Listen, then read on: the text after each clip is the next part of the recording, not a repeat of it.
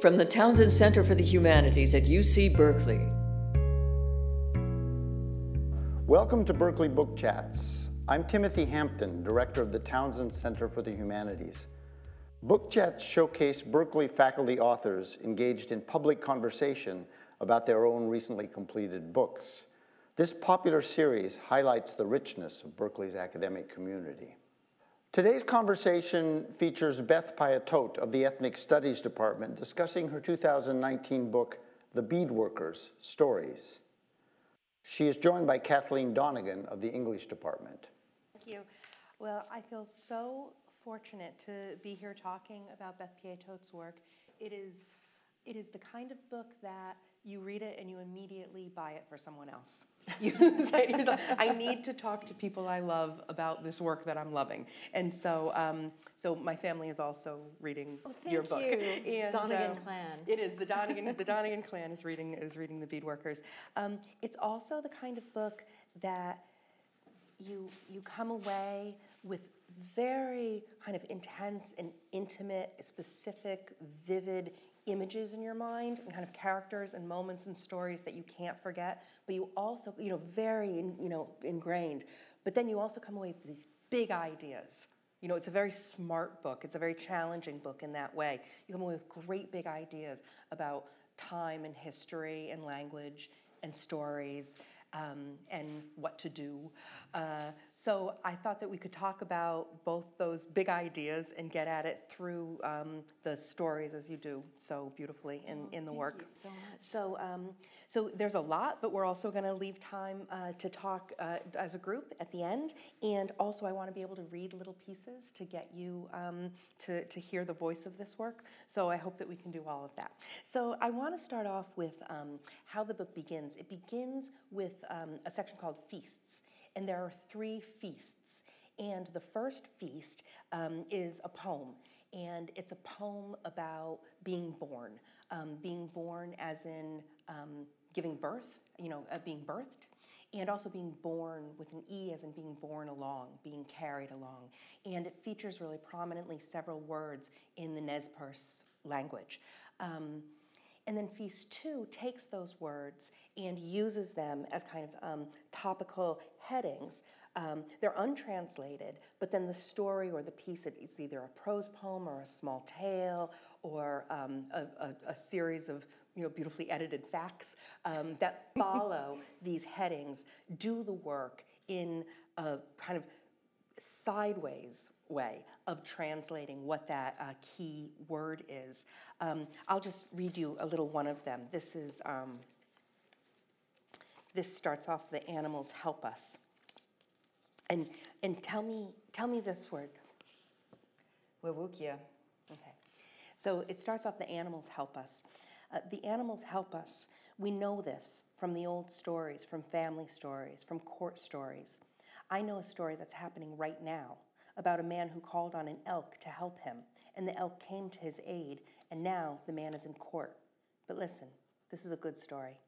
You see, the man is Sinixt from north of here. Many years ago, the Sinixt people were suffering from smallpox. They were weakened, and the Canadian ministers and settlers hunted those people down, drove them out of their homeland. The survivors came to us for refuge. We took them in, and now they're strong again. Here, we call them the Lakes people. But they never stopped wanting to go back, or going back, in fact, to visit their homelands and hunt. Canada, in the meantime, decided the Sinixt were extinct and extinguished their rights. But the Sinixt people are alive, and so are their rights. A few years ago, one of these unextinct Sinixt men killed an elk in his homelands. Then he called the game officials in Canada and turned himself in. They took the bait when the province pressed the charges against him for taking big game without a license, he pleaded not guilty. He cited his Aboriginal rights to hunt in his own territory. And now that case is in court, and Canada will have to look at that man standing in the middle of the room and all his people around him, and Canada will have to admit that the Sinixt are not extinct. The Sinixt man is very brave, and so is the elk, who gave himself. That man and that elk knew each other from long ago. They met in dreams and sweat, blood and forest. The man needed the elk, The people need the elk. Without the elk, there would be no case, no path home, no court for the man to present himself to the state and say, We are alive. That, that's one page. this is how it goes. And it's so beautiful how, you know, Beth says, Now I'm going to tell you a story and you and, and there's that moment where you sit and receive you know and those are the kind of stories you receive. So that's all in feast two. And then feast three is a longer story a very kind of gentle story about a woman named may who is in mourning for her husband. Her husband died suddenly and mysteriously. May says she thinks she should wear a scarlet letter that is just a question mark because that's how she walks around with the question. Um, and in the end of that story, a crow tells her to look up. And she looks up. And she looks up at the sky, and she looks up at the mountains, and she looks up at the valley, and she looks up at the river. And that river is the river that started Feast One. That's the water that we're born into. So it's this brilliant way of beginning. It's a very um, it's, it's a very daring way that you're using all of these different voices a poetic voice and a, and a storyteller's voice and then a voice of a kind of personal fiction and i was thinking you know feast is a gathering and an offering and a place to share so in thinking about in making the decision to start the book that mm-hmm. way what did you want to gather mm-hmm. and what did you want people to share in that opening um, well, first of all, thank you, Kathleen, for that amazing um, analysis and for sharing that. I couldn't ask for a more generous, brilliant reader. Um, so, that decision about the feast. So, I was influenced. Well, first I should say this book I wrote like always on the side because my day job was being a professor, and so I was always I was always working on these stories, and I just kind of worked on each one as it came to me, and each one was a little puzzle. Each one has a little sort of challenge I gave myself. Oh, what if you did this? What would you know? And I tried to also because I was studying Nez Perce language, also bring in aesthetics that are in Nez Perce literature, and so that also influenced different pieces and one of the reasons I took that turn in my creative writing was because I was influenced by the Maori poet um, Robert Sullivan. And I brought him here to do a creative writing workshop with our graduate students years ago, and he said we should be using our indigenous aesthetics in our writing. And so I thought, I wonder what that means. And then I thought, well, I wonder if I could structure a set of pieces based on the feast and so our feast is uh, always, we, we have multiple feasts over the course of a year, and um, there's a very specific way in which the food is laid out on the table. And it has to do, it always begins and ends with kus, with water. And then um, after that, it's the order in which the animals presented themselves to humans. Um, and then it's the order in which the um, roots and berries appear on the landscape. And other Columbia River tribes have a similar sort of longhouse feast, but sometimes their roots are in different order because they're in a different place in relationship to the sun. So it's a very, everything about the feast is just very um, grounded in that very specific um, geography and in these very sort of very long time practices. So we're still doing the feasts like three, four times a year. Um, just as it has always been. Um, and so that's where I wanted to start. And, mm. and it was a big risk because not everybody just wants to get thrown into an unfamiliar language, an unfamiliar structure, um, an unfamiliar landscape. And there were, you know, I mean, the book got rejected a few times because people were just like, mm. it's too alienating at the beginning. Um, but I wanted to write something that would be recognizable to my people, first of all and to other indigenous people, and then just to people who would be open to just going somewhere. And I really had to trust the structure. I'm like, I believe in the structure of the feast as a yeah, super yeah. durable structure. And I think it could survive a poem. I think it could, I could think it could still work as a, you know, sort of whatever that second thing is. And then um, also, so I, my, I made this triptych because I wanted these dimensions of time to be mm-hmm. you know working through so you see sort of all these different dimensions of time especially in the second piece And in the first piece, the poem is trying to imitate um, aspects of the feast. There's the, the, the words kind of tumble on top of each mm-hmm. other, and there's a lot of confusion between first and second person. Um, and this is also part of the relationship that we have to Wawukia and Imes and um, on all of those beings that construct us in relationship to mm-hmm. our place. That co construction of um, p- human people with animal people and plants and um, water.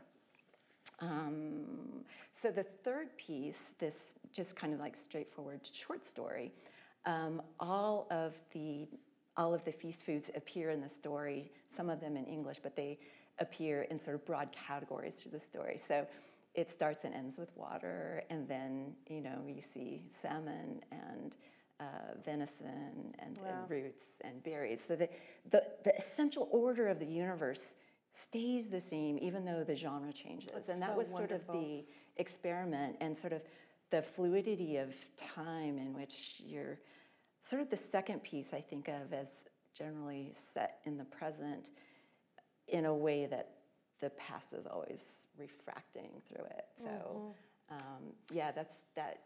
Well, I love your like what you're talking about about um, you know time and form and durability and being in the midst of those things, whether or not you know it. Mm-hmm. You know, you may not know right. that you're at the feast mm-hmm. when you mm-hmm. read the story of May, but you are. Mm-hmm. And that's why it feels right mm-hmm. that story mm-hmm. because you are at the feast, whether or not you you know that you're there. So kind of bringing your reader in is also a way of saying that you're opening a world up to your reader that is already mm-hmm. there, that is a durable thing. You right. know? Yeah, and I resisted writing any kind of introduction or explanation yeah. of it um, because I really have, have tremendous faith in readers to either to trust that structure too mm-hmm. and to feel comfortable with like i'm not exactly sure that i mean first of all there are readers who are exactly sure what it is you right. know like other mm-hmm. plateau people are going to pick that up and go i know exactly what this is yeah. you know um, but others might and I kind of appreciate that as a reader. Like I can, sometimes when I can tell a writer's doing something, I'm like, I don't know what this is, but I really like I'm there. Mm-hmm. Um, and I tried to do that, and I tried to make it. I, so I tried to make it a feast, tried to make it as inviting as possible. Yeah. I didn't mean I didn't want to alienate people, but I wanted to keep my people at the center, mm-hmm. and that was, you know, I that's what I did. um, ask you more a little bit about um, the Nez Perce language and the role of Nez Perce in mm-hmm. the in the, um, so the, the, stories. Um, the third part of the book, I'm going to ask you to to uh, read another word. Um, the third part of the book is titled this. What is this word? Inatyakta. Okay, so so it's here. It's it's on the title, and then Beth translates it um, in three ways. I tell my story. I conjure my powers, I make a wish. And there's another point in the play, Antigone, where um, Antigone uses a Nez Perce word, and in the footnote it says, I worry. And, and then it further says, this literally means, I think in my heart. Mm-hmm. So, uh, which, which means so much more than I worry, mm-hmm. you know? And so I'm kind of wondering in bringing Nez Perce language in and your kind of poetics as a translator, mm-hmm. that as a translator, you're not trying to make um, kind of simple, uh, unified correspondences. And in doing so, I think there is, as I say, a kind of poetics, which is to say you're maintaining the poetry of that language. Mm-hmm. Um, and what, what, what do we learn about the Nez Perce language or Nez Perce ways of thinking when we know that a word means. Mm-hmm. I tell my story, I conjure my powers, mm-hmm. and I make a wish. That those three meanings that are very different mm-hmm. in English are all layered on top of each other and kind of imbricated within one another. What are we learning about the, the Nez Perce language at that moment? That everyone should be studying the Perce like it, it, if you want to expand your mind, study an indigenous language. You know, I mean, we all know every language that we take on expands our minds and expands our ability to think about things. So some of the elements of Nez Perce is it's a polysynthetic language. So it has a verb in the middle, and the front of the word is the who and the how, and the end of the word is the when and the where. Um, but so you can have these constructions that have a core verb, and then you can switch out like any of these little pieces, and you can see relationships between concepts and hold things in a very different way. Um, but we also have like different time uh, time markers, temporal markers. So we have, you know, verb endings for long ago time. And in the old stories, you see the storytellers are moving back and forth between remote time and present time all the time. And there are certain sonic elements that that will move the, the story from remote time into the present. And so, like that way of thinking, and also all the directionals, like the story itself has a location as it's unfolding. There are all these kinds of time and place markers in the language that are hard to bring back into English. Um, I think the piece that I, I mean, I, it's all through the book, the use of the language, and and I couldn't translate the pieces in fe- the the names for the um, foods in Feast because they have never been translated. And in fact, that is kind of the experience of going to a feast. They'll call out all the feast words. Everything else can be in English, but those feast words never change. Mm. And the, those all the old songs, those are still being sung in the old language. So there's this. I wanted to assert this stability of the language, even when it's surrounded by English. It's still that true compass and that true sort of that's the language of the land. And so the plants and animals are also speaking that language um, of our place. Mm-hmm. Um, so the, the, the piece that I most consciously played with the language was um, Falling Crows, that comes toward the end. And as I was telling you, it was the last piece that I wrote in the whole thing. Um, and I tried to, in English, imitate the ways that, to a certain degree, the ways that stories appear. So because the, the language is polysynthetic, you can have a short word that's an entire sentence. So if I say the word pauyitsam, like it's like seven letters or something, pauyitsam, the translation of that is he or she was saying to him or her as they were going along, coming in this direction. Like all of that information mm-hmm. is in that one word. So when you're reading a story, you see a series of words with small particles, uh, um, you know, yeah. uh, and so mm-hmm. words are sentences. And so in Falling Crows, I tried to imitate some of that style by having these very sort of short sentences. He wanted a drink. He didn't want a drink. He had these kinds of trying to catch the rhythm and sort of the structure of mm. the hmm. language in that. Um, and then that piece was also inspired, sort of my puzzle for that one was in Nez Perce um, stories, sometimes there's this um, this element of um, the Lai mute. And in Nez Perce stories, the Lai mute is the littlest one. Um, another way to say this is um, your thumb is takas, the old one, and your pinky is uh, mute, the little one. They're always together. Mm. the Lai mute is always the hero in the story. And so I thought, well, I just want to write a contemporary story where the Lai mute is the hero. So that was mm. yeah. that story. So, do you feel like a lot of your um, characters, and this kind of opens up to a conversation about tribe that I want to have, mm-hmm. um, but but as a kind of segue to that, that a lot of your characters are living these kind of modern Native American lives and have a have a um, very complex relationship mm-hmm. to tribe, to language, to return. Return is such an important theme, mm-hmm. um, but it but it isn't necessarily an embrace. It isn't a discovery. It's there, but still needs to be discovered in some way. Do you think of these characters in any way as kind of living in translation, mm-hmm. kind of living in mm-hmm.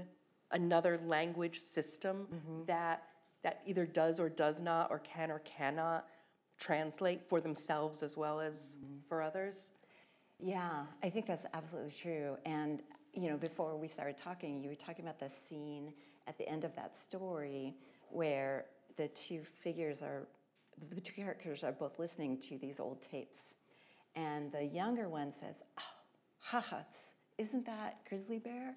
And then the other one said, yeah, the story's about this, right? So you have these two parts of the language that when you bring them together, then they sort of make something larger um, in sort of that, that reclamation process. And uh, that, that actually is, well, I'm not going to ruin the story for you. I'll just Yeah. step back. Mm-hmm. Mm-hmm. Well, Okay. just kind of And then, yes, if you happen to read the story, you can have your own interpretation of that Right. moment in relation to, it, to its themes. Well, thinking about kind of tribe and how tribe happens, you know, there are um, there are a lot of orphans mm-hmm. in these stories. There are a lot of Uncles fosters, and aunts. uncles, aunts, different kind of kin. You know, there are um, um, tribes, as we read in the um, elk story and the animals help us, that are terminated or extinct, and then people are have to kind of show that they're unextinct, perform their lives as unextinct. There's a lot of return. There's one character, this wonderful character who's this artist, and um, she's making a board game, an Indian board game called Windian, and it's a it's a piece of kind of satirical art, but also political art. And there are all, and it's like a kind of monopoly game, and all the rules of this game are really hilarious. But there's like one rule that if you land on something called um, intertribal friendship, you know, and thinking about tribe, intertribal friendship, you can either stay there and like skip your next turn because you want to stay there so much, or you can immediately roll again. Yeah, and like, get, the hell out of there. it's like like this is get out of dodge, you know. and so, um, but then there's this, you know, accelerate forward movement. So there's this desire to accelerate forward movement, but then a deep pull of return at the same time. And uh, there's a line in the Antigone play um, that says, "In India, just straight out says, an Indian is no one without the tribe." So, having written that, I want to know if you agree with that. What parts of you do, what parts of you don't, and you know, having, you know, I want to hear you in dialogue with that idea of an Indian is no one without the tribe, and how that claim holds in modern Native American life. Well, that's an easy question. It's a little one. Um, I mean, the context of that quotation is this sort of reimagining of the play um, Antigone, which, when I talked to you about it, you said, "Oh, everyone needs to read." So here's another recommendation: everyone should be reading Sophocles right now. I've been thinking about the Trump administration. Yeah. Um, and I think that It, it, it actually is this. yeah, so in the rewriting of um, An- Anti- Antigone as Antikoni, um, we have the chorus replaced by a chorus of aunties who tell stories. And one of the, uh, sort of the general genre of stories that these aunties tell, um, in these stories, if you look back at them, they're all traditional Nez Perce stories. There's always a tipping point. And so I, in these traditional stories, and then in the stage action, there's a tipping point. When is some? When is someone going to go from uh, kind of a corrupt person to a cannibal?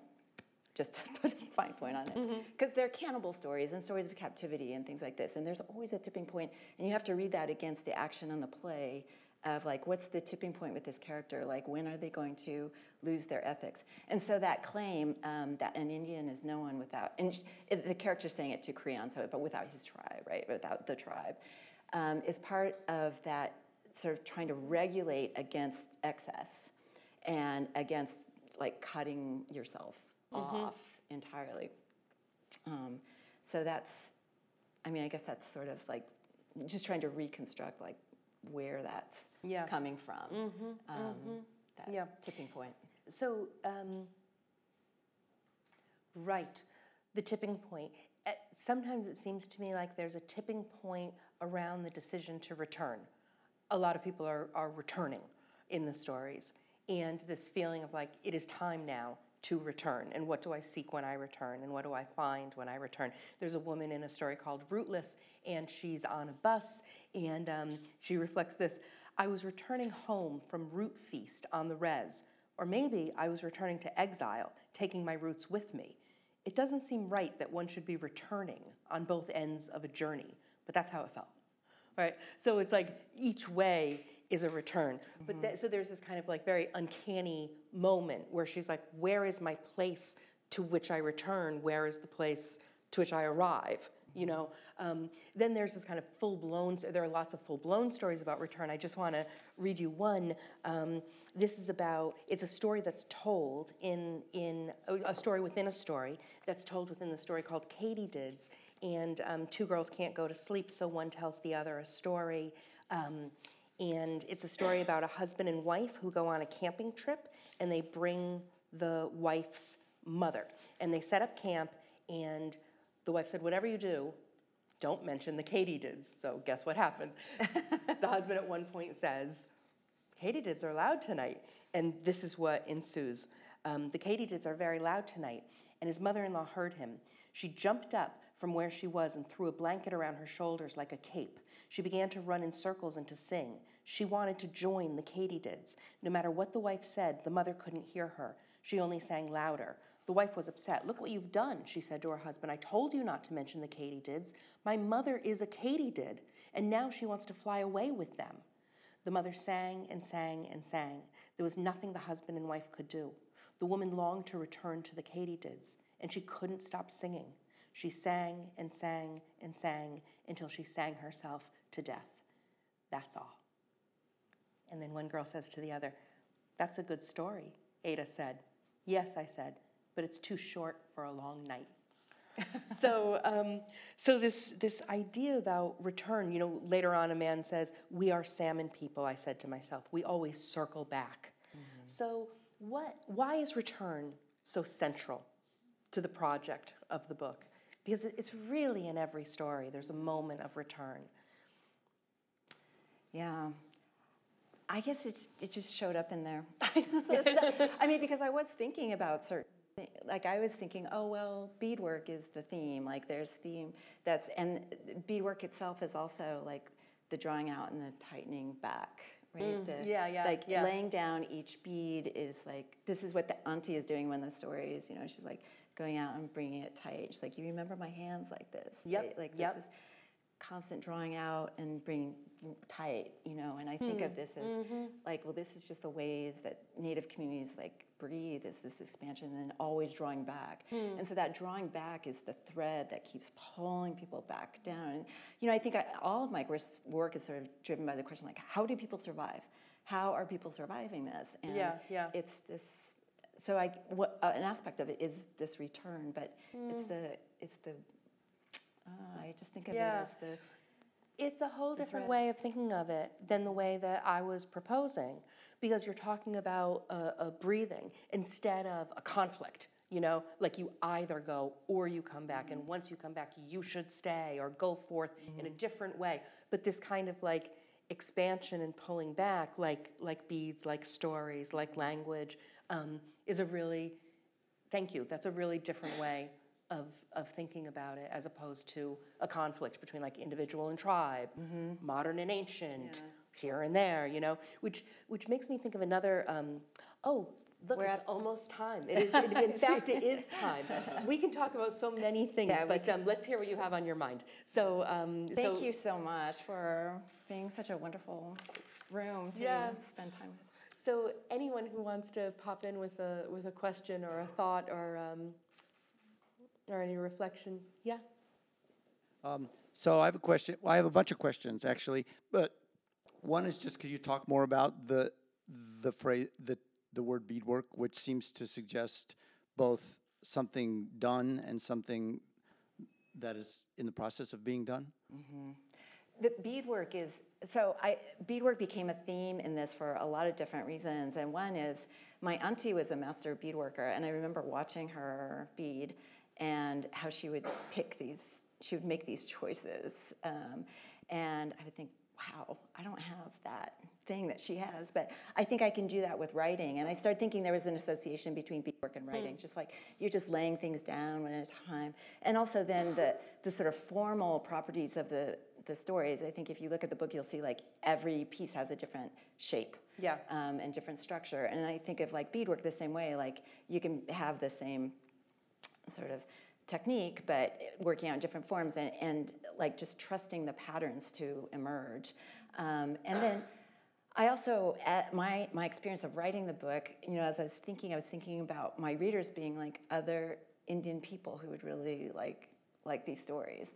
And so I kind of would, I, I imagined myself at, at a beadwork table listening, just sharing these stories. And so that's the kind of space I tried to create in the book itself is like, we're all in here. We come into this space with all of our pain and we tell stories and laugh and sort of glue things together for them. And then I think maybe the most important theme about beadwork that is also going through is beading as prayer. to bead is to pray, and that there's you know these two currents working together both the, the creation of art the recreation the creativity of indigenous people against uh, everything against them to still make art like if people want to know like how to survive the apocalypse it is to make art and to be with your kin and to pray. Like that's what Indian people have been doing. Like those three things I can say for sure. like those I have been sort of core survival parts, and they're all kind of bound up in this concept of beadwork. But you know, there are many other indigenous arts I could have chosen that would also have some of these same elements. But yeah, beadwork has a lot of dimensions. Thank you for asking that. Yeah. Also, the cover is beadwork, in case anyone wants. if you need to look close, this is by the beadwork artist um, Marcus Amerman, and it is an image of um, Mount Hood and Portland. And superimposed is a photograph of Nez Perce from 1902. And so he made the collage. And I love that those two images are, exist on the same plane and have these interpenetrating spatial meanings. And also, the best of all, that it is beadwork of beadwork. it's like there are stories within stories, and so mm-hmm. and lots of sky. That's also very important. And Portland Art Museum owns the original if you ever want to see it, which is truly stunning. How big is it? It's not that big because you know beadwork. I mean, it's is, very intricate. Yeah, yeah. So it's kind of like a Mona Lisa, kind of like oh, it's like mm-hmm. yeah. Chai, where are you? Okay, so I love how you're talking about preoccupations as a writer. One of my preoccupations is with risk and taking risk. So I'm going to ask you, um, what felt risky, or what a moment, or a story, or something that felt risky in putting this book together? You know, I actually had kind of the opposite experience until after it was done. And I'll tell you why. It's because I was always like working on it on, my, on the side. I was always doing these experiments only for myself. And I just thought, once I have enough pages, I'll take it somewhere and it will go out somewhere. So it wasn't until like I put them all together and then I was like, no one's gonna read this book, right? Like every, nothing matches, there's no, you know. And for about a year, I did get rejected by agents and publishers who were just like, what is it? You know? Um, and that's when I realized, oh, I had an experience of like pure artistic freedom. Um, like I, I, like I was taking all of these risks, but I didn't know it because I there was nobody waiting for the book, mm. right? I had no mm-hmm. agent, I had no publisher, I had no readers. I was just there by myself, you know, laughing and like, oh, what would happen if I did this? And you know, like each one was a little thing, and I'd finish it and I'd send it to my friends, and they'd say, oh, I like this, and you know, tuck it away and work on the next one. You know, like it was so I was taking these huge risks and I didn't realize it until I tried to sell the book. And then I'm like, oh my gosh, this is a huge risk. And so people have been to me like, wow, you're so brave. And I was like, let me tell you my secret. have no readers. yeah, exactly. Like have no at all. Don't think about the book as an actual thing until it's done. So um, does that answer your question? I did experience risk then at that point and the risk was, am I going to try to do something more coherent or am I going to stick with what I did? And of yeah. course, I was like, I'm sticking with what I did because mm-hmm. uh, I, I mean, there were times I wanted to give up on the stories, you know, where I just felt miserable inside them. And like, nobody cares about your feelings when this happens. You're like, but see, this two characters that I don't know how it's going to end, you know, or whatever. And they're like, that seems like not a problem. But one thing that I really love so much is that, um, you know, so many, I think also, particularly in debut collections, so many authors are very clearly um, concerned with honing their voice, you know, and finding their voice and claiming their voice and having that be like a signature and a singular. And that just doesn't happen here.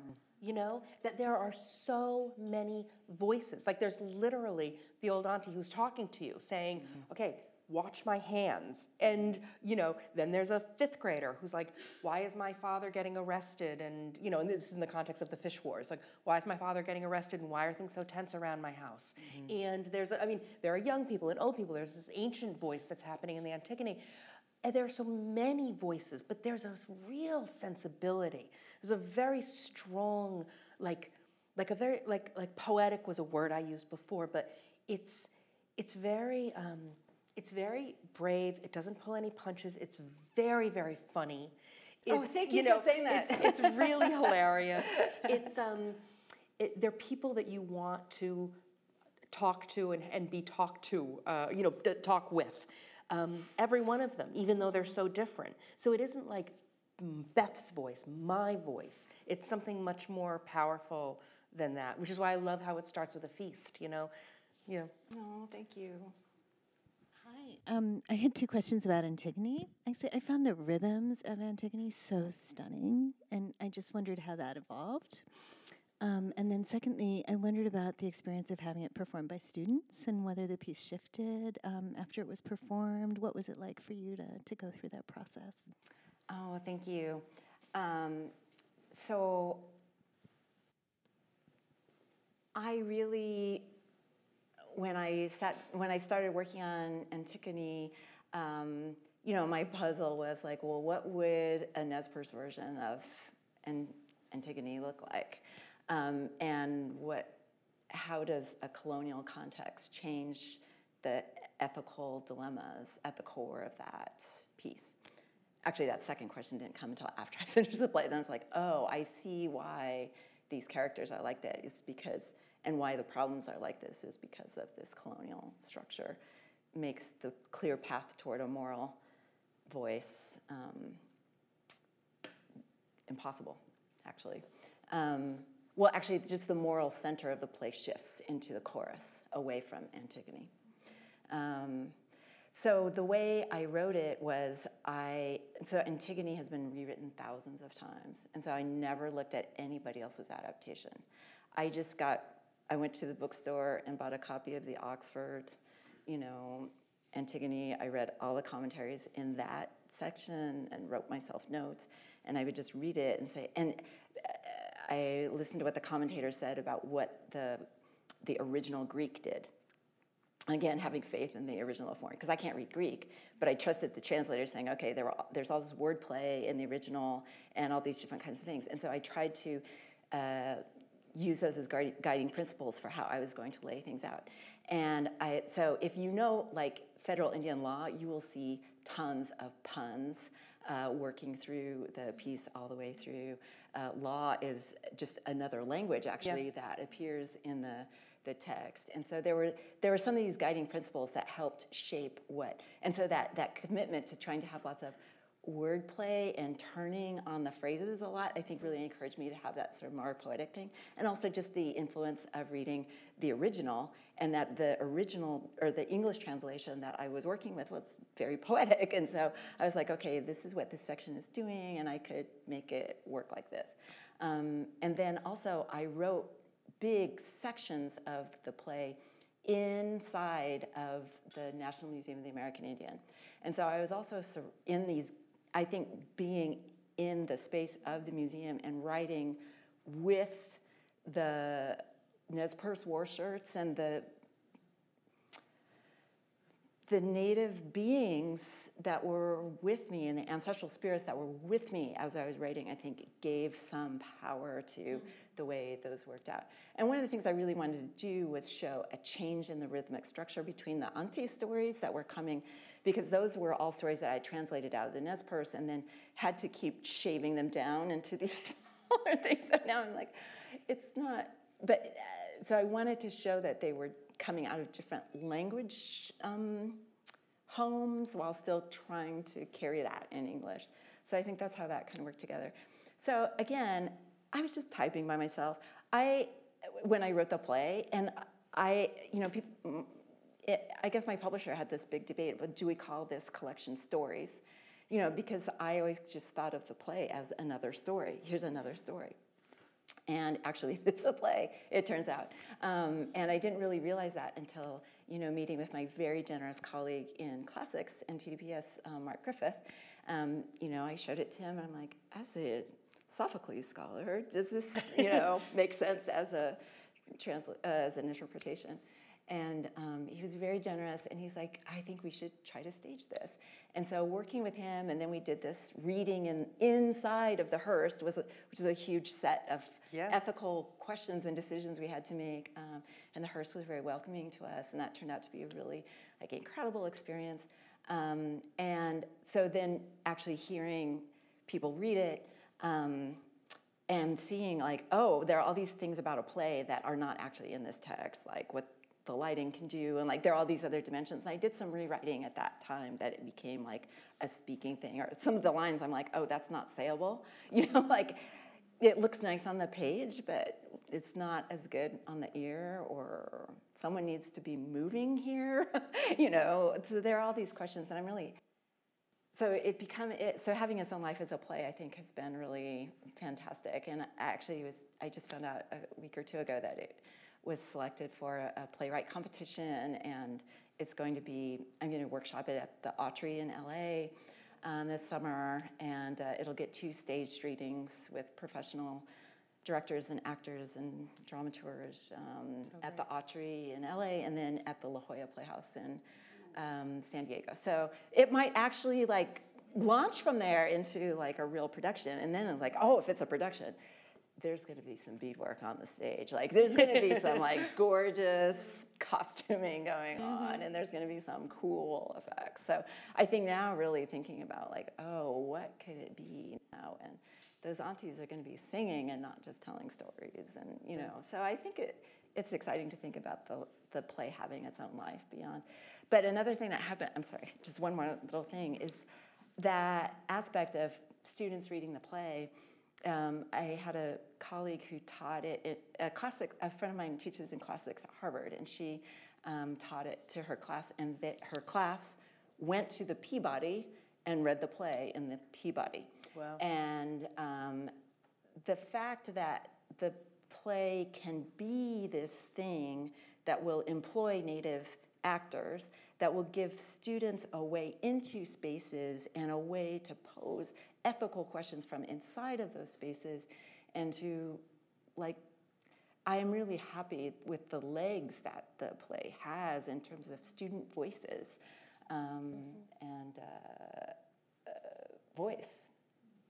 And I, I, would say one more thing that the drum is a speaking role in the play. Um, the drum is character, and that's important too. I'm sorry, it was a long answer. No, it's fascinating. it really is. Just the insight that Antigone is a Native American play. I mean, everyone knows it's a play about morality and law, but it's a play about remains. Mm-hmm. And, and it's and it's a spiritual. I mean, as much as it's a kind of social play, it's a deeply spiritual play, and um, that profound insight that this is about not only kind of ethics in a Western classical, you know, sense, but um, but it's about it's about spirit and how we live with the dead. Is um, I think well, as I just said, a, a, very profound insight into the play. And once that switch happens, Antigone is a Native American play. Mm. Yeah. Thank you. So, so this is a this is just more of a kind of speculative question. So you talked about yourself in the context of Plateau peoples and in the context of Columbia River tribes. But there's also the question of your status as someone who's writing for a larger Native American audience mm-hmm. of people beyond those regions, mm-hmm. and yet your work seems your work seems to be very rooted, and yet there's a larger world out there, not only of non-Native American readers, but of Native American readers, but who are not from those spaces. Mm-hmm. Can you talk a little bit about how that works for you? Um, yeah, I mean, uh, most of my, I mean, Indigenous people are extremely mobile, and everybody has family members who are on the res, in urban centers. People are moving back and forth, living in all kinds of different kinds of Native communities and with multiple kinds of affiliations all the time. And so the piece that you referred to, Rootless, you know, that scene on the bus is in Oakland, you know, and the, the woman has the roots with her. She's carrying her roots with her. And that's, I don't know, I guess that's the best way I could explain it. Like, that's my experience of moving through the world um, and and interacting with other indigenous people who are also carrying their roots with them and somehow and being able to recognize and talk across that. And then there are all these moments of impasse you know and some of them like with um, Wyndon you know the central character the two central characters you know they're from neighboring tribes. They have a they have relatives in common. Um, they have so much in common. They're living compatible lives both in an urban setting and, and on the reservation setting. But she's heterosexual, looking for an Indian man. He's gay. There's a huge chasm between them. And, and you know, part of what that story is about too is like how law makes us look at each other differently or not love each other as completely as we could because of status and blood quantum and all kinds of complicating factors. So, like, urban or rural can be not as big of a distance as like some kind of legal concept that divides you from the person you love the most. Hmm. Welcome to Indian Life. Thank you so much.